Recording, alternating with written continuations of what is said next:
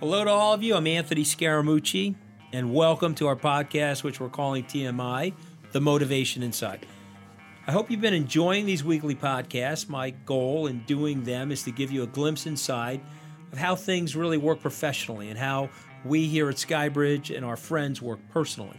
This way, you'll get to see who we all really are. I, I will share with you the many faces of success and wealth and let you in on how not only how I got here, but more importantly, how my friends arrived at their destinations too. It's important that we tell you the story with all of its warts, uh, because some of you that are listening, uh, like myself, if you're a younger version of myself, was super insecure, uh, and you need to know that all of us have that feeling. Uh, but we also know that there's greatness inside of all of us, and that's the purpose of this podcast. Take you inside make you realize that with some level of super hard work and an intense focus, you can achieve success, even though that road has a lot of bumps in it and is very winding. The possibilities are there. Uh, and frankly, in the great country that we live in, in the United States, the possibilities are unlimited. It's all up to you to find what motivates you to get you on the path to success and what your passion is. I just want to remind you, or if you're a first time listener, I'm the founder of Skybridge Capital. I'm also a Fox News and Fox Business contributor, and I'm the host of the iconic TV show Wall Street Week. It's on Fox Business on Friday evenings at 8 p.m. Uh, we run a replay of that same show Saturday morning at 9 a.m., but also Sunday morning at 9 a.m. Uh, so there's plenty of time to see that show. Uh, I'm also the author of two books The Little Book of Hedge Funds and a book I wrote uh, right after the Wall Street 2 premiere called Goodbye, Gordon Gekko How to Find Your Fortune Without Losing Your Soul. I have a third book coming out very soon. It'll be on entrepreneurship, it'll be at the struggles of entrepreneurs, uh, weaknesses, strengths, uh, uh, some of the things that went great in my career, but also some of the terrible things. Uh, first time listeners, I'm not the typical Wall Street guy. You probably figured that out already listening to this preamble. Uh, I live two miles from my mom and dad. I've done that on purpose. Uh, I said in many of these podcasts, and I like repeating it, so I'll say it here. I feel that you need a grounding wire in your life, particularly if you're uh, reaching for the stars or climbing mountains or looking for some level of success. You also have to know where you came from, and you have to stay grounded in your roots and realize that uh, while you are important and your family is very important, uh, you have to be humble uh, and you have to take yourself a little less seriously than sometimes you would like to. Uh, some of the listeners, I think you can relate to that. You'll often see me uh, if I'm walking around in New York and I don't have to do a television show, I'll be in a t shirt and cargo pants. Uh, my kids are like bummed out about that. There was like a Wall Street Journal article last week about dads and cargo pants. Uh, I won't tell you the number of my children that sent that to me uh, with horrification emojis. Very, very frightening. Uh, today, I want to talk about a couple of things. I pride myself as a risk taker in people and in ideas, but also finding people that know how to help people take risk and reach their true greatness. Uh, something we often talk about often here on TMI uh, is how to take risk, how to take appropriate levels of risk, but also how to take what per- is perceived by others to be a risk. But if you're working super hard and you're super well prepared, guess what? It's not really that big of a risk at all. Um, we we want to find ways to help you unleash your inner greatness. We have hurdles in our lives, it's just a fact. How we manage our success and how we manage our failures. In fact, I think the failures sometimes are way more important. Uh, they truly define us. They help us build our character. They make us realize that we can rise again uh, and that failures are temporary setbacks on the road to success. Um, today, we're going to hear from one of the fiercest leaders that I know and learning how to propel and use your obstacles to help you advance forward. Uh, she's quite the inspiring woman. I want you to imagine climbing the highest mountain on every continent, leading an A team up Mount Everest, skiing across the Arctic Circle to the North Pole, pulling more than your weight literally to get to the South Pole. And on top of all that, being a best selling author, a lecturer, a teacher, uh, unfortunately for all of us, we have that person joining us today. You don't have to imagine it because she's done all of this and more. I'd like to welcome my friend, adventurer, explorer, and mountaineer Alison Levine. Alison, welcome to the show. Thank you. I'm excited to be here. So you you have these superhuman qualities, but you're such a down to earth, warm human being. Uh, all of us are overwhelmed by your accomplishments. I had a couple of our summer interns here that were helping me today uh, build the podcast, and we're all blown away about you and the essence of you and what you've accomplished. So let's get right to it. What's it like being a double alpha squared female? a double alpha squared female. I don't know if I've ever been described that way before, but um, it's fun. Uh, no, it's um, it's interesting because if you look at uh, accomplishments, I mean, you just read off a lot of the things that I've done over the years, and while it might sound like I've had all this success, I mean, you just mentioned you learn so much from failure, and of course, all the s- times when I've stumbled and fallen and and not reached my goals wasn't in your introduction, but I just want people to know that when you hear, you know, maybe things that people have accomplished, just know that usually there was a lot of, you know, stumbling and falling and being bruised and bloodied along the way in order to get there. Well, you know, you're very gracious to bring that stuff up because it's super important to us here. I often find that uh, very successful people, when they write a book or they, they build a memoirs, they sanitize all the things that went didn't go so well. And they try to build up all the things that went well and they try to make it look like it was a 45 degree angle to their success and accomplishment and their self actualization. But you and I both know that isn't true. No, Am I right? That is correct. And that's uh, one of the reasons that I wrote the book On the Edge because there were so many times where things did not go as planned, where we didn't achieve our goals. There were expeditions where I showed up and I thought I was as prepared as I could possibly be, and I still couldn't perform to the level as some of my larger, stronger teammates. And so I wanted to write about the times where I struggled and where I didn't achieve things and where I walked away, you know, bummed out, feeling like I didn't accomplish what I wanted to set out to do. Your your uh, your mountain climbing career is off the charts. I mean, every continent, highest peak. How'd you get started? When I was younger, I was always very intrigued by the stories of the early Arctic and Antarctic explorers, and I would read books and I would watch documentary films. Uh, and long story short, I was born with a hole in my heart that got bigger as I got older. So I had my second heart surgery when I turned 30. And about 18 months later, this light bulb went on in my head, and I thought, if I want to know what it's like to be Reinhold Messner and drag a 150 pound sled across 600 miles of Antarctic ice, then I should get my ass out there and do it instead of just reading about it. And if I want to know what it's like to be these mountaineers in the Himalayas and climbing these other big peaks all over the world, then instead of just watching documentaries, why don't I buy a pair of climbing boots and get out there and learn this so are, sport? Are you like the reincarnation of Teddy Roosevelt or something like that? You, you had childhood illnesses and you, you built yourself up to this magnificent athlete? Well, I don't necessarily think I'm a magnificent athlete, but I am relentless. That's what it is. And I always tell people you don't have to be the best, fastest, strongest climber to get to the top of a mountain. You just have to be absolutely relentless about putting one foot in front of the so, other. So, why are you relentless? Well, the first mountain I ever went to was Kilimanjaro.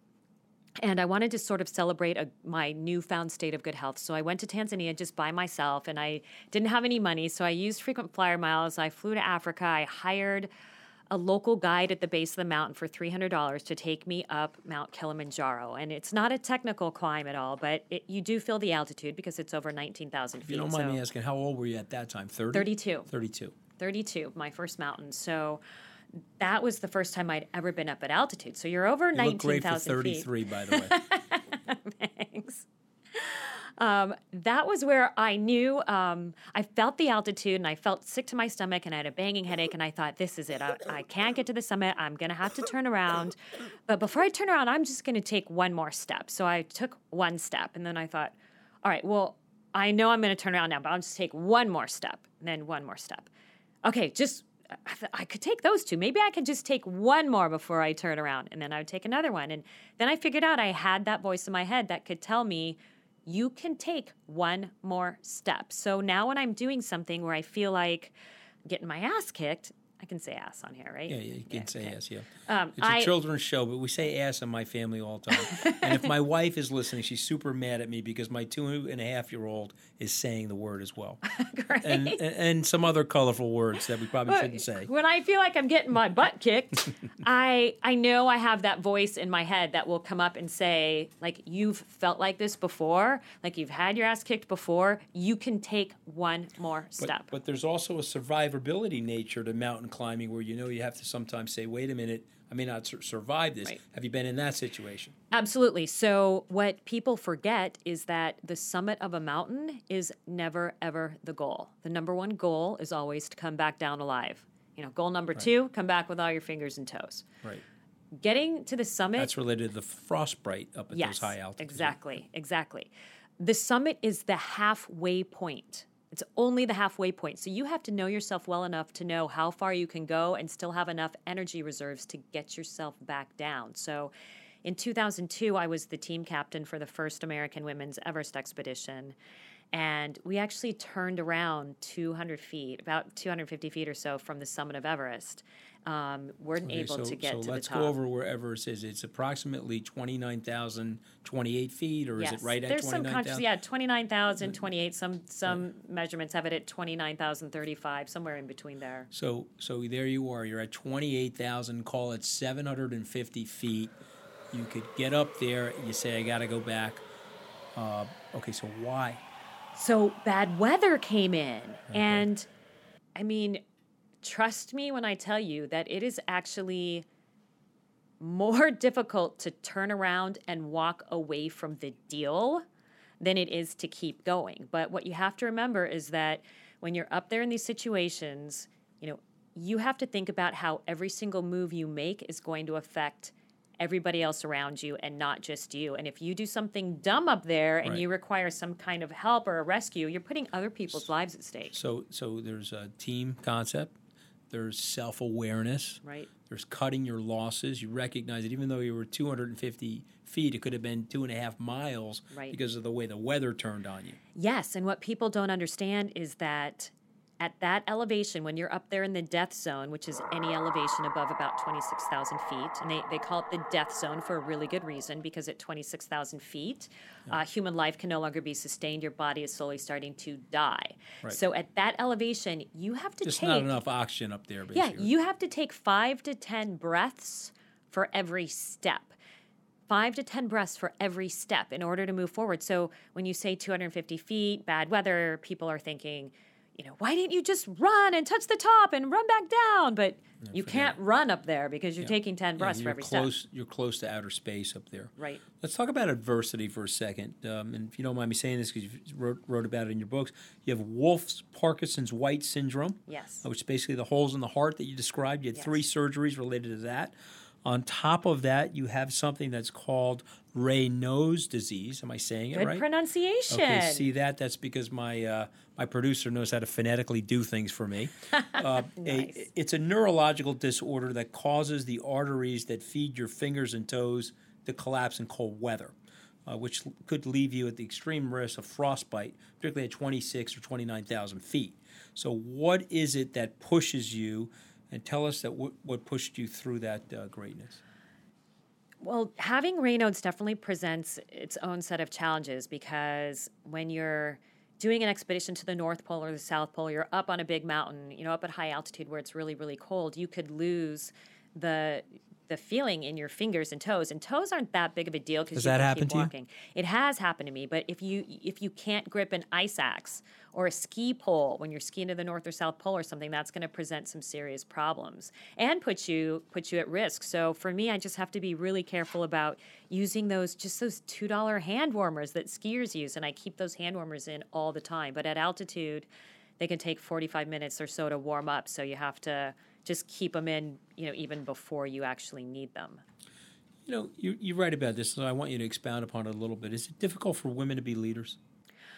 I don't think it's difficult for women to be leaders necessarily. I think that people need to understand that women may have a different leadership style, but really everybody has a different leadership style, even men. You know, one person's leadership style is going to differ from somebody else's. And I think that, um, you know, women need to just get out there and step up when there's a leadership opportunity for them. And I think women also need to realize that you don't need a specific title to be a leader. You know, leadership has nothing to do with title or tenure or how many people report to you or how big of a budget you oversee.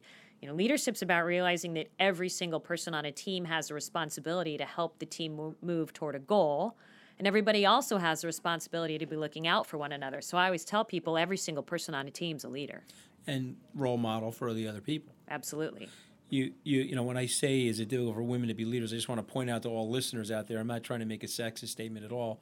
Uh, I absolutely believe that women are well equipped, if not more well equipped. Uh, it's just to your point, it's about personality type and it's about success quotient and style. Uh, and so leadership is available to everybody. And to your Look point, at Margaret Thatcher. Yeah, she's one of my yeah, favorites. Yeah, hundred percent. So, so let's talk about your leadership for a second. Um, you mentioned the 2002 first expedition uh, to Mount Everest. You had to turn back, uh, but you had to go from zero to 28,750 feet and back. Talk to us about your leadership style during that. What was it like? Well, what's different about these types of environments, whether it's a polar expedition or an Everest expedition, you're in a remote, extreme environment. And when you're in these types of environments, uh, everything is heightened. Emotions are heightened. So when you like someone, you love them. And when you don't like someone, you think they are the worst person in the world. You know, maybe somebody's just whistling a Neil Diamond song and you hate Neil Diamond. So all of a sudden you just wish that person, you know, weren't, weren't part of your mm-hmm. team. So it's really important in these, when you're in these remote extreme environments, to keep your emotions in check and think about whether you're just reacting to something because you're in that environment or you know whether you would react the same way at sea level. So it's so important to have a system of checks and balances. It's so important to have open communication with your team. I think that's what really helps. And mm-hmm. something uh, that i learned from a guy named eric phillips who was the leader of my south pole expedition where we were doing that 600 mile ski traverse across west antarctica to the south pole.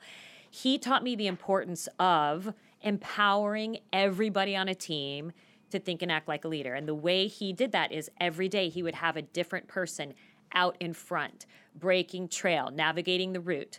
Somebody different responsible for assessing, you know, avalanche danger and figuring out how far we needed to ski every day. And because everybody took took turns in that leadership role, we all knew we could carry on if Eric wasn't there. And he had a big influence on my leadership style because now I know you know, when I'm on an expedition, everybody needs to empower themselves to be a leader, and you need to trade off because what if there's only one person who's really good at assessing avalanche danger and something happens to that person and they're not there anymore? What if there's only one person who's good at route finding and all of a sudden that person isn't around? What are you going to do? So everybody's got to you know play a role in being a leader and that's you know that guy eric philip really shaped my leadership style so that's what i do on expeditions and you share now. this with your students yes you're a great storyteller, by the way. So I want you to tell us a story about two people I think you're close to your mom and dad. Mom was an entrepreneur, mm-hmm. dad was an FBI agent. Yes. So what was it like growing up with those two? Oh gosh, I don't even know where to start. So uh, my dad is uh, one of my favorite role models, actually. So he was uh, in the FBI in the '60s under J. Edgar Hoover. He was the first FBI agent to ever publicly speak out against Hoover and the bureau. And back then, you know, Hoover was an incredibly powerful yeah, figure. No you know, now you know yeah. Dick Comey's a great guy. You know, fourth, fourth was, branch of government. Right. People feared this guy. So for for a young agent in his twenties to come out and say, "Hey, I think this guy's doing some unethical things. I think people should take a look at him," uh, that was a pretty brave thing to do. And of course, my dad was railroaded out of the bureau. Uh, and at the time, you had to be. Uh, an attorney or a CPA to be in the FBI. My dad had gone to NYU Law School, and so he thought, well, I've now I've you know ruined my career in the FBI because Hoover. I mean, we through the Freedom of Information Act, we were able to get documents that uh, were sent from Hoover to then Attorney General Bobby Kennedy requesting that they be allowed to place surveillance on my dad's residence, tap his phone. Uh, they believed he was a threat to national security. So obviously, my dad was difficult for him to get a job. Uh, so he decided he would practice law, and Hoover blocked him from the New York bar. So my parents got in the car. They drove cross country to Arizona, thinking that that would enable them to escape Hoover's reaches. And then Hoover blocked my dad from the Arizona bar.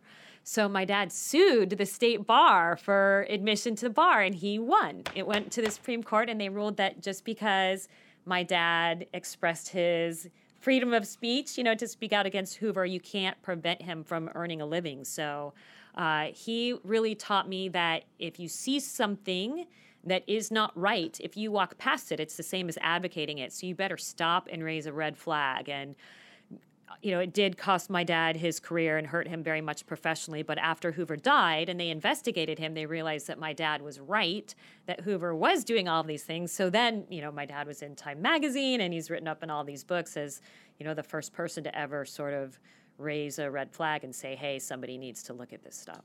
You know, I mean, I'm going to paraphrase it, but, you know, it, it, it, evil really spawns itself when just and righteous people fail to act. Right. At the end of the day, that's how it goes. And so uh, it's a real honor to hear this story about your dad. Uh, what are some of the other mentors and role models that you've had? Well, I mentioned Eric Phillips, who was uh, the. I'm winking at you though because I want you to talk about your mom a little. Oh, too. my mom too. Sorry, Mom. I mom, if you're listening, you know I, I got a mom, so I know what it's like there. Go ahead. So yeah, so my dad was um he never got over that sense of being a f- you know fighting like tilting at windmills and fighting the system and calling out everybody that's doing anything wrong and sometimes if you're that kind of a person you you're all you're not necessarily the most business minded person and you're not super money motivated so my mom had to go to work she realized that she had to go to work to like keep the roof over our head and keep the cars from getting repossessed and things like that. So she was an entrepreneur and she started a business um, selling. It's, it's going to sound like kind of a weird business, but selling high end. Um, bed linens and tabletop stuff, china, crystal, silver, and bed linens. And she started a company that sold to architects and designers and uh, ran it out of our house. But she basically was responsible for being able to pay a lot of the bills and keeping them from losing the house and things like that. It's a it's an it's an amazing story, and you know I can see both of those people in your personality, so it's really cool. Does weight and size matter? Yes, all that stuff about size doesn't matter. It matters um, because How does it matter? it matters because as a smaller person, so I'm, you know, 5'4", 112 pounds, it is so difficult to drag a 150 pound sled across 600 miles of Antarctic ice compared to my teammates who are six foot two, six foot three, 230 pounds. They can just pull a sled a lot more quickly and a lot more efficiently than I can. Putting a 40 pound pack on me is going to require me to exert much more energy than it would require of somebody who is, you know, six feet two, you know, six foot two and 200 pounds. So it's just, you, you have, you know, and your steps when you're climbing the mountain, even just your steps aren't as long, you know. Aren't, so it, I feel like it's a lot more work if you're smaller, but you just have to find ways to sort of compensate for any weakness or disadvantage that you have. Yeah, I'll, I'll speak for all vertically challenged people out there, myself included. Do you think that size, in some ways, your lack of size, if you will, uh, helps in a way? I'm not Well- going into the Napoleonic complex zone, Right. but like my two sons are uh, at the same vertical height as me, and they sort of feel super motivated by that vertical disadvantage. You think that's true?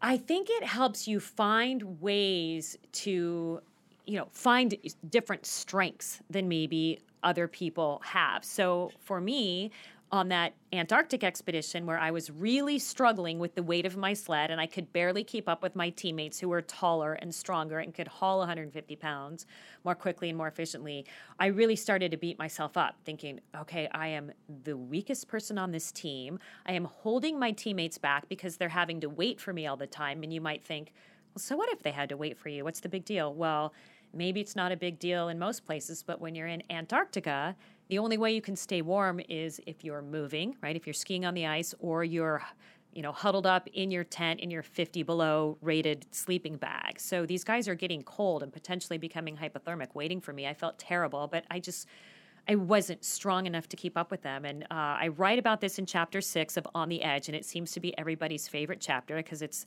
the chapter where I trained as hard as I could and I showed up completely prepared, but I still couldn't perform to the level that my teammates were performing. And I found that although I wasn't as physically strong when it came to skiing, I became the designated snow shoveler because these tall guys were wrenching their backs trying to use a snow shovel. And what happens is you ski all day, you're completely exhausted, you pitch your tent, you're setting up camp, and you have to build a snow wall out of snow and ice to protect your tent. You want to barricade it in to protect it from the elements so it doesn't get destroyed. Well, as a person shorter to the ground at 5'4, I could use a short snow shovel more easily than these taller guys who were wrenching their backs every time they were bending over. Right. So I became the designated barricade builder and I shoveled the snow and I would just grab that shovel and I'd be like, hey, you guys, like, I'm to shovel the snow around your tent. And I remember Eric, our team leader, said, you want to do what? And I said, I'm going to be the snow shoveler. And he said, why do you want to do that? And I said, because I love to shovel snow. And he said, come on, you love to shovel snow. And I said, yes, I grew up in Phoenix and I never got to shovel snow. So it was a treat for me. And of course, I was completely BSing. I didn't love to shovel snow, but I knew that was a way that I could contribute and be a valuable member of the team. So, so that's know, find, what I did. Find a role, uh, drop your ego, and just do it, basically. Exactly. Right? Drop your ego, find a role. Everybody's got a sweet spot. And as a leader, if you can help people find that sweet spot, you will mm-hmm. often get more out of a mediocre or a poor performer than you would get out of them if they had been a performer that was on par with everybody else to begin with.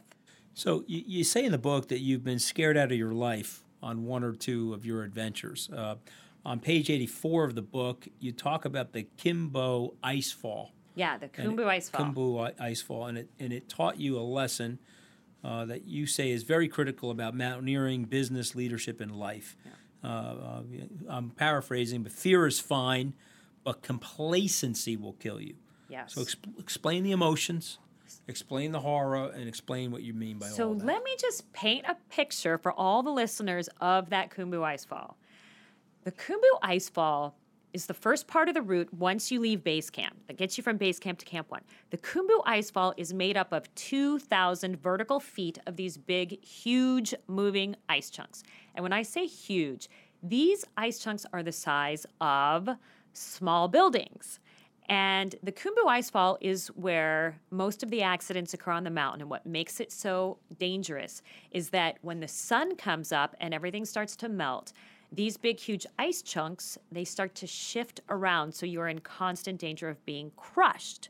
And then on top of that, there are these rickety aluminum ladders that span over these crevasses, basically these big openings in the glacier where you could fall uh, where you could fall hundreds of feet to your death.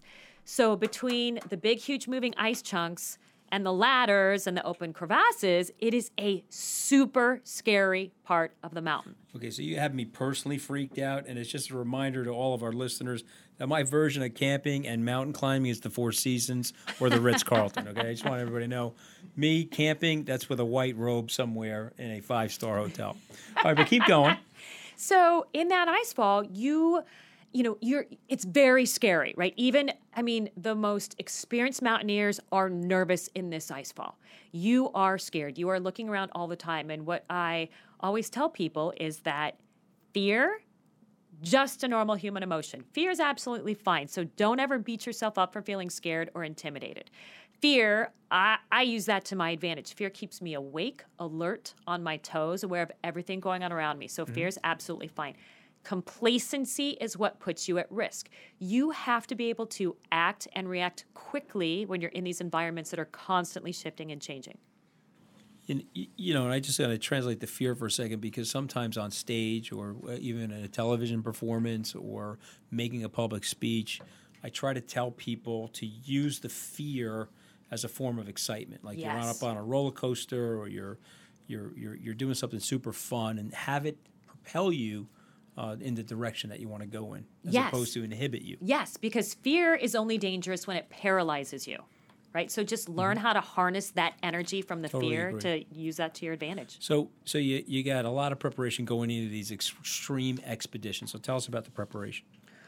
Oh boy! So the only way you can really prepare for a big expedition is to get out to the mountains. No amount of swimming, cycling, running is going to prepare you. I mean, that's good for your cardiovascular health and it can't hurt. But in order to prepare for a climb, you got to get out to the mountains. You got to strap on a pair of crampons, a backpack with some weight in it, grab an ice axe, and walk uphill in the snow and ice with a pack. So that's the physical part of the training. What I do for the psychological training is, uh, I, and I write about this in the book, and it seems to be pretty controversial because people call me out on it all the time when they read this part about sleep deprivation. So, a lot of the times when you're in the mountains, you're going to make a summit push, and you are going to have to climb for 18, 22, maybe 24 or more hours nonstop with no sleep. So, I like to practice sleep deprivation so that I know how well I can climb on zero hours of sleep. So, what do you find about yourself related to sleep deprivation? Well, I I like to practice it because I feel like when people don't practice sleep deprivation if they ever have to pull an all-nighter look even at work or whatever if you have to stay and work all mm-hmm. night and you it stresses people out oh my god how am i going to do this i'm not i'm going to have to be here all night i'm not going to get any sleep i can't function without sleep if you practice sleep deprivation, you can function at a, function at a fairly high level. So I so always been, encourage. I've been practicing that. a long time, but I find that I manifest some really bad side effects. So I forget car keys. I've lost my wallet. Yeah. I've uh, I can't tell you the number of Oakley sunglasses I've had to replace during the Democratic and Republican national conventions through the sleep deprivation. So what's your yeah. weakness well, when you're sleep deprived? I mean. It is hard. I think you get sort of more of an adrenaline burst though when you're climbing True. and you can just keep going. But I like to know that I can do it. So that's why I practice sleep mm-hmm. deprivation. Now, mm-hmm. look, is it good for you to go without sleep a bunch of times? No, it's horrible for you. But I mean, I didn't write a book about how to live to be 100. You know, I wrote a book gonna, about how to get through the toughest be, of times when you absolutely live have to. be longer than 100. There's no question about that, Alison. Let's talk about friendships and talk about, uh, you write all about all this great stuff about how you go out of your way to network. So tell us your I philosophy there. Networking is incredibly important in mountaineering. People don't realize that. I think it's probably uh, one of the most overlooked things in the sport of mountaineering. So the first thing I do when I get to base camp on any mountain, very first thing, I walk around, I talk to every other team that's there.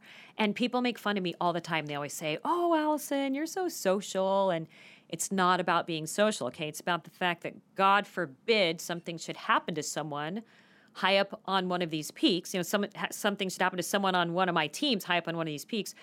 I need the people around us to feel obligated to help us. Mm-hmm. And there's a much higher likelihood of that mm-hmm. happening if you building have that symmetrical a, relationship. Yes. And I have a chapter in the making book it, talks making about it personal. Yeah, I have a chapter that talks about rescues on Mount Everest and why some people are rescued from high up on the mountain and others, unfortunately, are not rescued. And it's tragic that that happens. It should never happen. But the reality is that it does happen. And, and there are a lot of factors that go into whether or not somebody can even be brought down from high up on the mountain. But one thing that always works in people's favor is if they happen to know the people walking past them at the time. Because, of course, people who know you are much more likely to go out of their way for you and potentially take on a large amount of personal risk for you if you have a relationship in place with them. So put the time and eff- effort into networking, you guys. You never know when it's going to pay off. I'm going to overstate the obvious, but I think this is important. Uh, what you just said is really true about life. Yes. It's about your friendships, your business relationships, your personal issues. Uh, people that feel invested in you will go out of their way to help you. Yep. And vice versa. You'll do the same thing for them. Yep. Uh, you say in the book that ego is essential. Yes. So explain that. So I know it sounds sort of counterintuitive, and especially if you've read a lot of management or leadership books, you hear all this leader, you know, leave your ego at the door. Dial back your ego, put right. your ego in a jar behind you. So this this uh this thing about ego is actually something I learned from Coach K, Mike Krzyzewski, who I know you're familiar with. He and yep. he wrote the foreword for my book. Spoke at our SALT conference a couple years ago. Phenomenal, phenomenal, speaker, great so human being. I am on the board of the Coach K Center on Leadership and Ethics at Duke, so I get to see Coach K a couple times a year. Um, and I was at a breakfast uh, a couple of years ago where he had just come back from coaching the U.S. national, mm-hmm. you know, the men's yeah, basketball Olympic favorite team. things to do. And you know, they brought home another gold medal, just another one, right? And uh, we were at a breakfast where coach was talking about what he looks for when he's recruiting that Olympic team because we're thinking, you know, we're all sitting there at this breakfast thinking, how do you decide who you want on your team? You have such a big talent pool to pull from, right? Such a talented roster in the NBA. How do you figure out who you're going to put on the floor? So he had such an interesting answer. He said that he looks for ego. And I thought, well, right, because you don't want that, right? You got to weed those guys out. And he went on to say, no, you want ego. And I thought that doesn't make any sense. And then he went on to explain it, and it did make sense. He said that when he's recruiting his team, there's two kinds of ego that he looks for. The first is what he calls performance ego. He said, I want people who are good and who know that they're good. He said, I don't want LeBron James to come out onto the court and, and be a wuss. You know, I want him to be LeBron James. And that made sense to me because I thought, I don't want to be climbing Mount Everest with a teammate who's thinking, gosh, I don't know. You know, maybe this was just a big mistake. Maybe we're out of our league. You know, you want to be climbing with people who are thinking, I've got this, right? I've got this. So that's performance ego. The second kind of ego that Coach K looks for that's really important is what he calls team ego. And he said, I want people on my team who are going to be proud to be a part of something that collectively feels more important than the individuals alone. And that made sense to me too, because you know, when I was recruiting the first American Women's Everest expedition, I wanted women who were going to be proud to wear, you know, our country's flag on their sleeve and be a part of the first American Women's Everest expedition and represent our country. It's a great, it's a great way to look at it.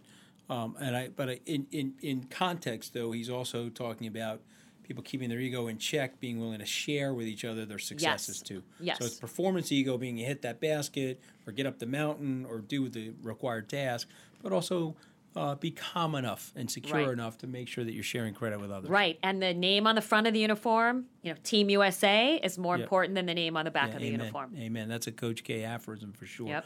Uh, what listeners may not know is that you have a background in business. You worked at Goldman Sachs and later as deputy finance director for a guy by the name of Arnold Schwarzenegger.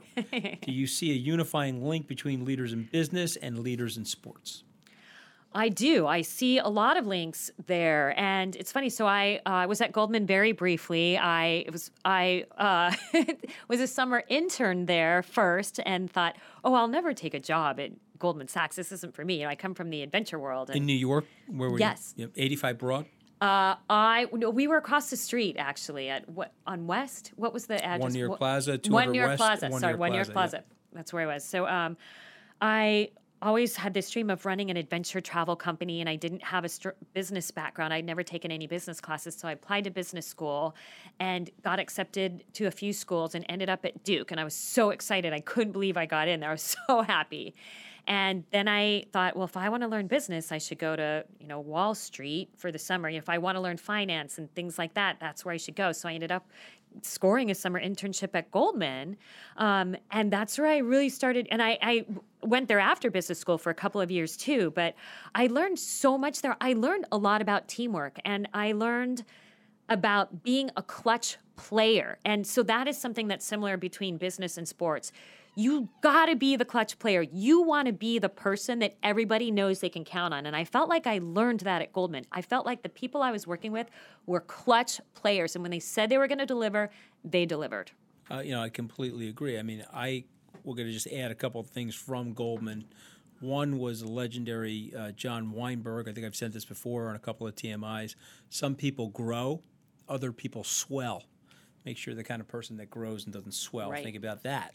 Uh, another thing that it was uh, told to us, which I totally agreed with, and I've shared this with my children, is that the team captain gets voted on by the other team members. What's the hallmark of a good team captain? That he's helping the other teammates on the team do better.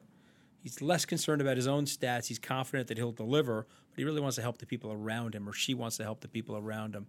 One other thing I learned at Goldman Sachs, which I also think is super important, uh, and the legendary and now deceased John Whitehead, who was Deputy Secretary of State, co managing partner, uh, he said, Hey, we have all the same desks and same telephones and same uh, pieces of paper to work off of and computers to work on. But what we have to do is we have to train our our shooters, our six gun shooters, to the outside world. Many of our competitors have a six gun on the person sitting next to them and a six gun pointed outside the firm. We got to take both six guns and point them outside the firm uh, and dial down the internecent political warfare. Yes. Uh, You agree with that? Absolutely.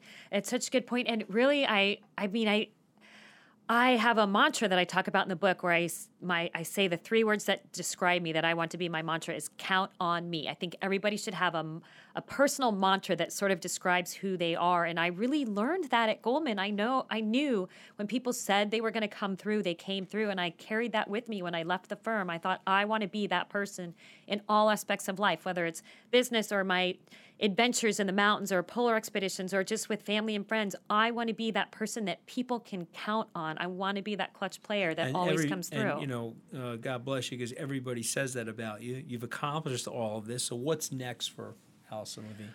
What's next? I am uh, completely stretching out of my comfort zone now, stretching my boundaries a little bit, and I'm working on a documentary film. It's called The Glass Ceiling, and it's about the very first Nepali woman to ever climb Mount Everest. Her name was Pasang Lamu Sherpa.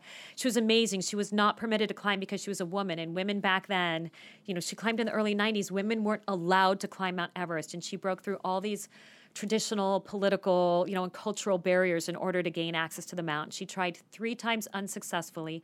She finally made it to the summit on her fourth attempt in 1993, but she died on the way down. Hmm. And she left three Sorry children hear that. behind, but she left an amazing legacy. And she was the one that really broke through that glass ceiling for women in Nepal and allowed them to get out and climb these mountains just like the men were doing. So- So, I'm working on a documentary about her So now. it's a phenomenal story. So where can our listeners see this documentary? So we are um, still in the process of raising money to get the film made. if anybody's got a couple hundred thousand dollars, please get in touch. We need you. Um, but if you go to theglassceilingmovie.com, theglassceilingmovie.com, you can see our trailer. Get your Kleenex ready because it is an emotional story. Right, well, we're certainly going to do that. In, in in the book On the Edge, you make a dedication to three pivotal figures in your life. Tell us about them. The three pivotal figures in my life. Well, I dedicated the book to my dog Trooper, who is a 105 pound black lab. There's a picture of him in the book. He's amazing. He is.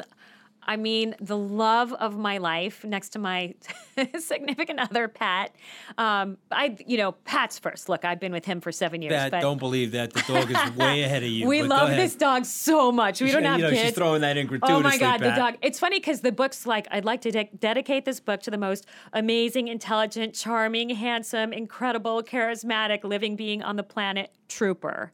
And then I say, uh, and to Pat, who is all of that and more. So he's he is my rock, and he really is the most important person in my life. He's amazing. He's an FBI agent, um, like my dad. So he's been with the bureau for a long time. He runs the Joint Terrorism Task Force um, in Northern California for the FBI. And shout then out to Pat and thank you for keeping us safe. yeah, thanks, Pat. And then um, the third person is uh, my friend Meg Berté Owen, and I dedicated the book to her as well. And she was um, a wonderful, amazing friend that I met as a summer intern at Goldman. Um, and we bonded, and she was an incredible athlete, um, played soccer her whole life, all American soccer player at Harvard, captain of the soccer team. I always said if I ever went back to Mount Everest a second time after missing it the first time, I would go with Meg. Um, but she passed away very unexpectedly in 2005. So she was uh, the motivation for my second attempt on Mount Everest, where I did make it to the summit in 2010. But I engraved her name in my ice axe and brought it along with me, so oh. to make sure she was climbing with me that oh, time. That's a wonderful story. You know, I, I really want to thank you, Alison. It's a big shout out to Alison Levine and thank you for joining us on TMI. Her book is called On the Edge Leadership Lessons from Mount Everest and Other Extreme Environments. I recommend you go out and pick it up and read it. You won't be able to stop reading it if you start it. To learn more about Alison, please go to her website, AlisonLevine.com. You can follow Alison on Twitter, and so that's at Levine underscore Alison. Thank you, Alison. Thanks for wonderful to have having me, on. Anthony. Please subscribe to our podcast TMI with with us here at iTunes, and please go rate and review it so we can continue to bring you the content that matters. And if you don't mind, please share the podcast with friends and coworkers who you think would enjoy listening to some of these insightful, wild, but also inspirational stories. Remember to email us at any time, podcast at skybridgeinsights.com. You can follow me at, at Scaramucci. And please don't forget to watch Wall Street Week. And if you're not watching it, please turn it on somewhere in the house so I can get the ratings. It's on Fox Business at 8 p.m. and, and at 9 a.m. on Sunday, 9 a.m. again on Sunday. Those are Eastern Standard Times, by the way. Until next time, have a prosperous week.